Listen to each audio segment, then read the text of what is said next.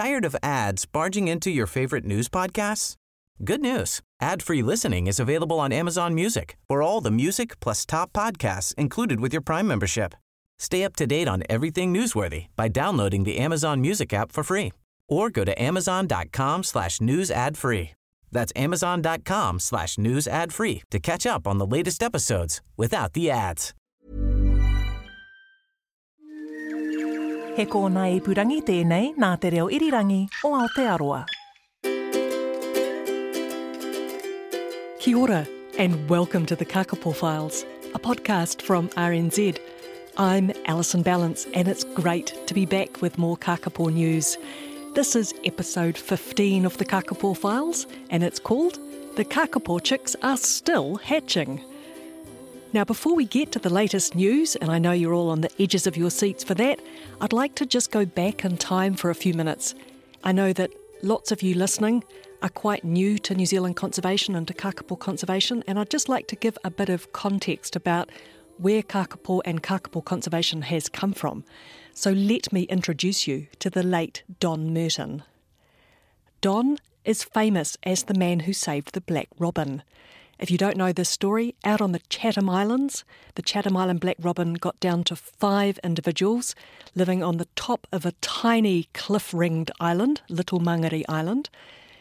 There was a daring rescue. They carried the five birds down the cliffs, took them to the slightly bigger Mangere Island, and they brought them back from the very edge of extinction. There was one breeding pair amongst those five birds, and Old Blue and her partner Old Yellow are the ancestors of all of the living black robins.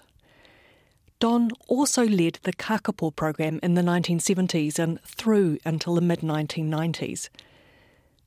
Don worked for the Wildlife Service, the predecessor of the Department of Conservation, and I think more than anyone else, he articulated very clearly why it was important to save endemic species such as the kakapo and the black robin. In New Zealand, we may not have the ancient iconic architecture and works of art that other older nations have. But what we do have is even very much older and special because it's living. The tuatara, the kakapo, kiwi, that no one else has these. We should be absolutely proud of them and regard them as, as our national treasures, our, our national icons. Back in the 1970s, when Don first started working with kakapo, the only population known was a few birds in some remote Fiordland valleys around Milford Sound. Things are going so well for kakapo these days, it's easy to forget that we nearly lost them. Here's Don again in his last ever interview, recorded a few months before his untimely death in 2012, remembering the early days of kakapo conservation. Right along with the, with kakapo, actually, it's been pretty touch and go. We were very, very lucky to catch the kakapo in time. The Fiordland population was clearly on the way out. They were functionally extinct when we found them in the 1970s in Fiordland, the last few birds in the 1970s, we found 18 of them. They were all males. I doubt very much whether any females existed at that time or had done so during the, the previous 40 or 50 years. I think the females became extinct in Fiordland early last century. But what did happen, we got that little grant from National Provident Fund that enabled us to go to Stewart Island and we got there just in the nick of time. We found a small population in the south of Stewart Island, and uh, it contained females. We thought we were safe. We thought it was a reprieve for the kakapo and us that we could back off, and uh, we could just study the birds, find out a bit more about how they functioned. But in doing so, putting transmitters on them, we discovered much more. We discovered that they were actually on the way out too. Cats were killing them at an, at an alarming rate. In one year, uh, more than 50% of the transmitter birds were found dead, cat eaten. And that was pretty scary stuff. But it was a bit fortuitous, some of these discoveries.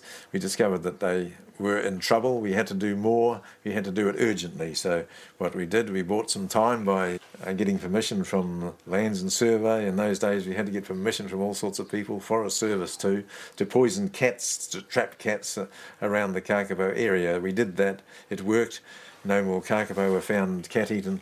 And uh, we bought a bit of time in which to prepare Codfish Island uh, to receive Kakapo. We cleared codfish of possums and wekas, and then we were able to move the remnant kakapo population to codfish, uplift all surviving birds. I think we got 61 birds in total. That's all that remained after predation. We, we had estimated something like 200 kakapo were, were there when we first discovered it in the, the late 1970s. We got there just in the nick of time, discovered the problem just in the nick of time, moved the birds to codfish successfully, then they bred in 92, and we discovered that rats and food supply were big issues, that we had to do something about ensuring the food supply because the natural rimu crop failed. And we, we soon discovered that that was not an unusual event for the rimu crop to fail just on ripening.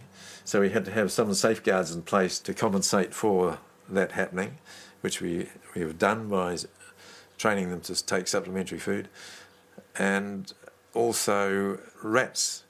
Finally, some of us had suspected it for a long time that uh, that rats per se, and kiore in, in particular, were an issue at breeding time, and sure enough, that proved to be the case. But now we've got rid of them from all, all our Kakapo islands, it's no longer an issue. Thanks, Don. That was the late Don Merton, and it's worth just bearing in mind as we hear about the latest news, which I'm going to give you now, about how close we came to losing Kakapo. So here's Deirdre Vercoe, and she's the manager of the Kakapo recovery team, of course, at the Department of Conservation. Kia ora, Deirdre, and welcome back to the Kakapo Files. Kia ora, Alison. Thank you. Now, we're all eagerly waiting by our little podcast machines, whether that's our phone or the computer, whatever it is, to, of course, get the latest numbers from you. So, how is the kakapo chick population trending at the moment? The trend is slowing down, but it's a fantastic number. We've got 72 live chicks as of today. Wahoo! That's totally fantastic. So, that's 72 out of how many hatched? That's out of 79 hatches. Okay, and how many more fertile eggs do you still have to go? We still have seven viable eggs left to hatch, which hopefully will hatch no problem. Uh, and two of those are on whenua and five on anchor. So the best mm. possible scenario would be 79 chicks. Yes, that's the absolute uh, most potential at this point. But we know um, not to count I, them. That's true. We know not to count them, and I'm sure we will lose a few more chicks, or potentially there will be issues with eggs. So I'm just really happy with where we're at right now. I'm not surprised. What's the time frame for those ones left to hatch? Are they days or weeks away? A few weeks, I think. In fact, I think the last egg is due to hatch around Easter, which is quite nice. So the grand egg tally, what was that in the end? The grand egg tally is 249. It's a staggering number. I had been hoping that Stella, who was our last uh, clutch that we found, might lay a fourth egg just to round that off to a nice 250, but I'm not sure she's going to oblige. oh, well, they've um, been very obliging in all other respects. They have. Now, I know you've had a big push on in the last few weeks to put as many chicks as possible into nests. So, how many chicks does that leave in the hand rearing centre in Invercargill? Uh, very few, actually. We've done a, a, fantastic job of getting most chicks out into nests. So we only have nine chicks left in the hand rearing department, and one more of those is going to a nest this week, hopefully, and that's your Queenie 3 with the wee broken leg. so that, that chick is completely healed and is really, really strong, fantastic, feeding really well, full of energy. So we're hoping to get that chick into a nest on anchor this Wednesday, which will bring us to eight hand reared birds and 64, I believe, in nests, which, you know, I really thought we could potentially be hand rearing 30 or more birds this season. So I'm really, really, really pleased with that result. Brilliant. Well, I'm super pleased that Queenie 3 is out of her moon boot. I'm calling her a her. Of course, we don't know the sex of any of these chicks, do we?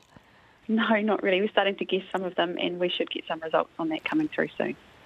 I think excitingly, we've got five nests out there with three chicks in each nest. So, you know, that's a really good result as well. I wouldn't have dreamed before the start of the season that we'd have three chick nests.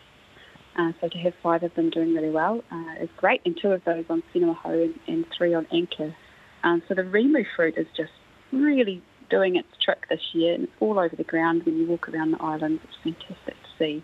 If only we knew what it was that was the secret ingredient in the rimu that you could use as a love potion so you could turn kakapo breeding on and off when you wanted to without having to wait 20 years for a great rimu fruiting mast to come around. I know. I know, if only, but you know, nature knows best and it does really well when it's all going. Thanks, Deirdre, for those amazing numbers. Now let's cross to Andrew Digby. He's the scientist for the Kakapo recovery team at DOC, and I've got a few listener questions to put to him, and he's going to tell us what it's like out on the islands at the moment. Kia ora and a very big welcome back to the Kakapo Files, Andrew. Whereabouts are you at the moment? Kia ora, Alison. Yeah, thank you. I'm on Whenua a very blustery and wet and windy Whenua today. I think that might be like that across the whole country. How did the weather go for you? It would have been last week now when we had all that severe flooding on the west coast. Did it get wet where you were? It was wet, but it wasn't too bad. Yeah, we did have some heavy rain, but it was nothing like we had. We had a big rain event in the previous breeding season in 2016, so on Hou it wasn't too bad. Anchor, I think that well, they obviously got a lot more rain than we did here. They always do, but I don't think it was too bad. Well, that's good to hear. So that answers actually one of the questions that we had from one of our listeners, Martin, who was wondering whether there had been any issues with flooding this season, but I think the answer is no.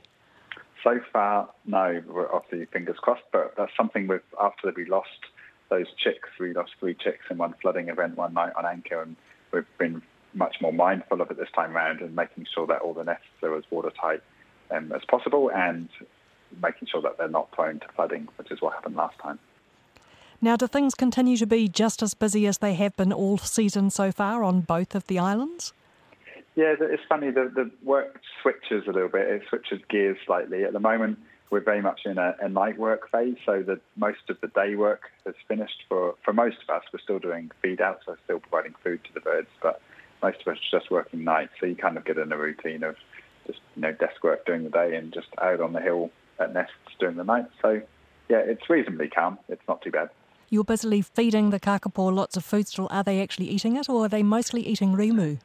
They're mostly eating rimu, which is great. Yeah, on both islands, it's fantastic. It's what we want. So we are providing it for them. Um, and some birds are eating a, a, reasonable amount, but most of the females are just eating the, the rimu. Um, and we're mindful of the fact that the rimu will, will, you know, maybe run out as well. So the rimu will drop off the trees, and at some point the birds will switch back to the supplementary feed. So we want to keep them onto the for the sub food. Now, you're talking to me from the Portacom, which is also known as the incubator room. Are there actually any eggs still in there? There are two eggs left in here, two of Kuihi's eggs.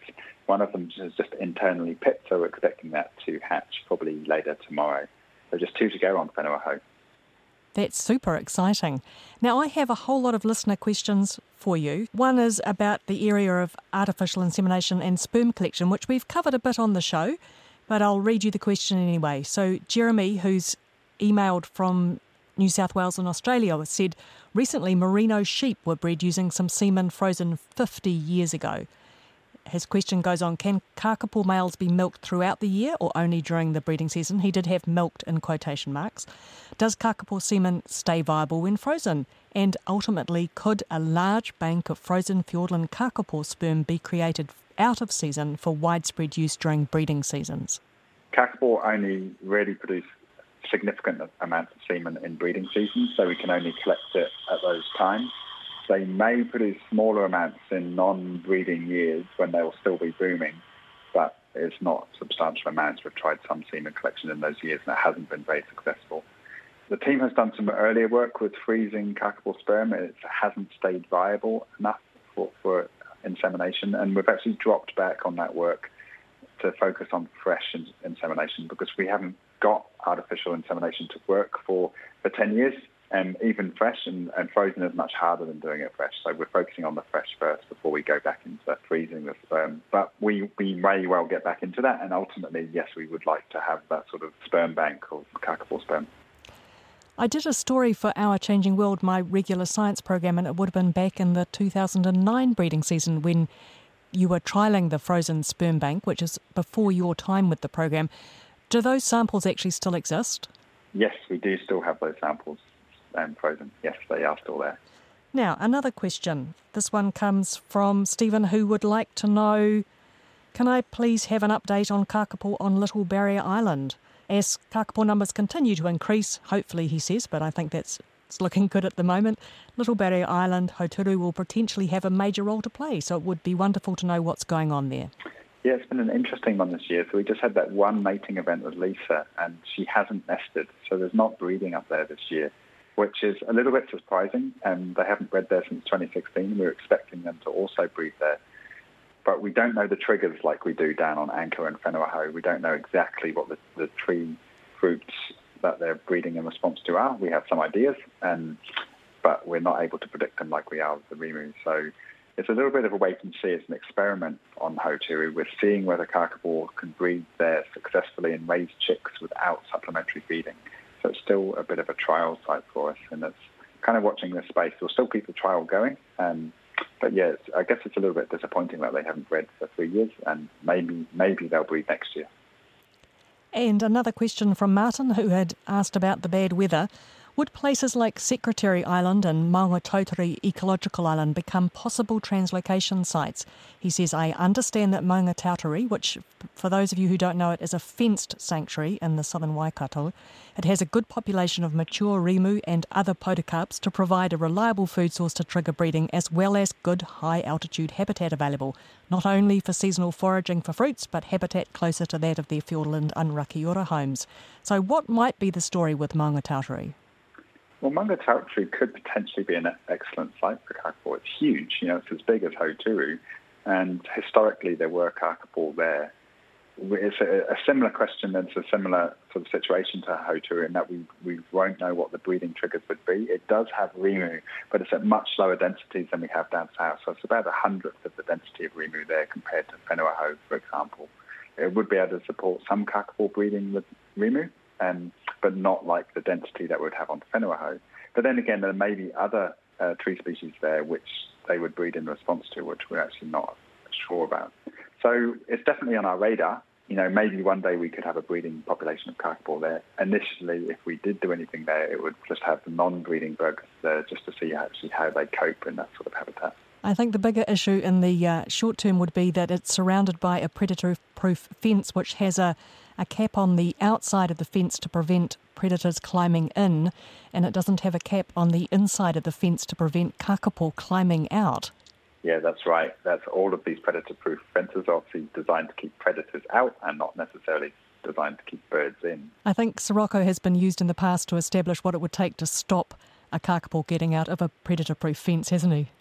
Yes, he has, and there are potentially we might be doing some more trials with him. Now, Secretary Island, which Martin also mentioned, is another Fiordland island. So we've talked in the past about Resolution Island and perhaps Five Fingers Peninsula. What about Secretary Island? Yeah, Secretary is possible, but they're a weka on Secretary, and so we're a little bit reluctant to put kakapo where weka are initially, just because of the potential nest predation. Yeah, and if you're not from New Zealand, weka are large flightless rails which are very predatory. And a question from Twitter if you want certain birds to mate, as well as artificial insemination, can they move those birds to a quarantined or fenced part of the island so that only those birds have access to each other? I'm sure brains far smarter than mine have considered this, so there must be a reason. Yeah, it's an idea, and I think it, it wouldn't really work with kakapo because of this this weird lek breeding system they have, where the males display from high points so you'd have to somehow separate those high points and have maybe, like on Whenua-Hou, you could split the island in half. Logistically, that would be very difficult to do and very expensive. And so we have a, I guess, a, a slightly different strategy of moving birds to different islands if we don't want them to mate with each other. Now let's go back to the night work that you mentioned earlier on. You're spending the nights up at nests. What have you been doing for the last few nights? The last three nights, I've taken new chicks up to nests. So these are chicks which have just hatched, they're about one or two days old, and taken them and introduced them to mothers. Some of those mothers already got one chick, and, and over the last couple of nights, I've introduced a new chick to a mother who just had a, was sitting on a dummy egg. So that's that's really an exciting time. It's really good to get the chicks out of the hand rearing And at the moment on Whenua we have no chicks down at the hut, so no new new little chicks there. So that's quite a milestone. It's been quite some time since we've been in that situation. So which are the and chicks and who have you taken them to? So we have recently taken Ihi's chicks. Uh, so Ihi has gone to Sue, and we've taken Pura's chicks to Bella, and I've taken Margaret-Maree's chicks up to Tumeke. So, and we've actually got quite a lot of siblings together at the moment, which has been great. So we've got, for instance, um, 2 and Ihi 3 are with Sue, and Pura 2 and Pura 3 are with Bella. And so it's quite nice to keep the siblings together. Makes things a little bit easier to remember who's where. Do any of the mothers have their own chicks? Yes, we have some mothers with their own chicks. So Rakiura, for example, has one of our own chicks. Suzanne has her own chicks. So yeah, we've been able to do that more this year. And because it's the Rimu is fruiting and because the chicks are doing so well, most of the nests have two chicks and then some have three chicks and they're all doing really quite well. So yeah, that's really quite exciting. What are the males doing at the moment? Are they still booming or have they given up? They are still booming and they're kind of winding down and the patients are scrapping amongst each other quite a lot. So some of our sites, like at Alice's nest on Whenua Hou, and there's three males who live there near there, uh, Arab, Luke and Joe. And the last few times I've been there, there's been lots of fighting going on. They're all scracking at each other and scrapping. They've, they've kind of wind down the booming. They do a little bit of booming, but then they mostly sort of fight amongst each other. So yeah, that's quite a noisy time. It's quite quite exciting being in that nest at the moment. I imagine that all of those males will have lost a lot of weight over the breeding season. Yes, they, they will. They'll have lost often a kilogram, you know, maybe a third of their body weight, and so they'll be in quite poor condition. And we'll probably catch some of them quite soon just to check that they're okay.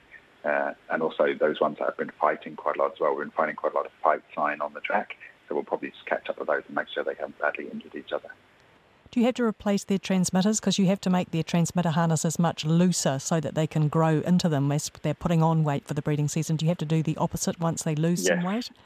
Yes, we might have to. Um, they'll all get their transmitters changed in probably July or August, but we'll catch up with some of those males who've had these big weight fluctuations before then.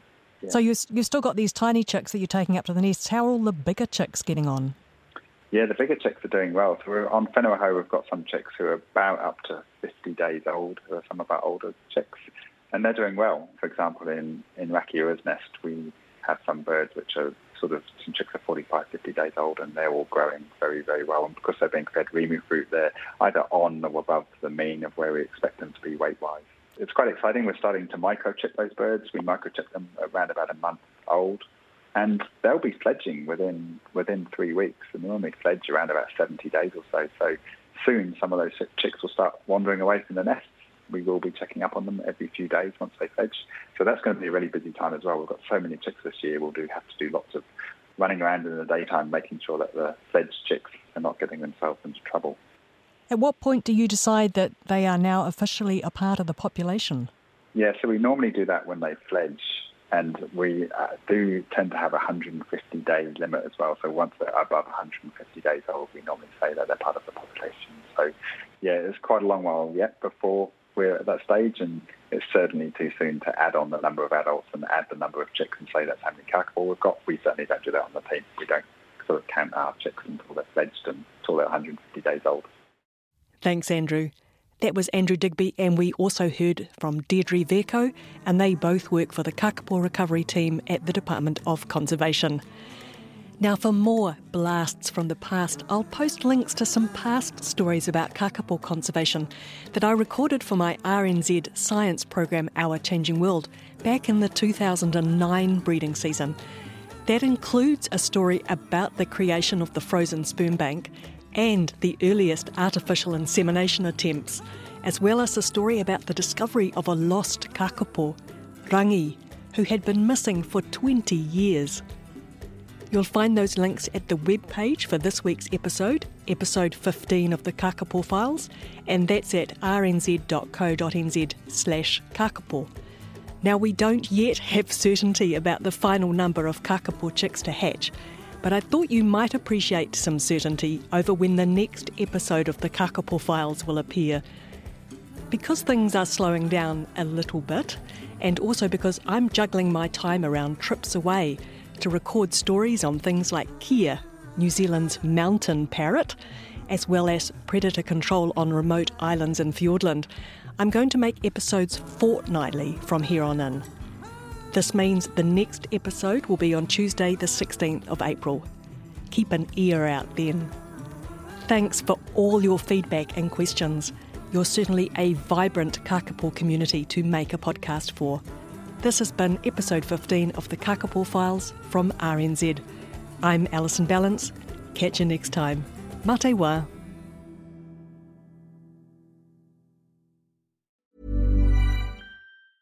Tired of ads barging into your favorite news podcasts? Good news. Ad-free listening is available on Amazon Music for all the music plus top podcasts included with your Prime membership. Stay up to date on everything newsworthy by downloading the Amazon Music app for free or go to amazon.com slash news ad free. That's amazon.com slash news ad free to catch up on the latest episodes without the ads.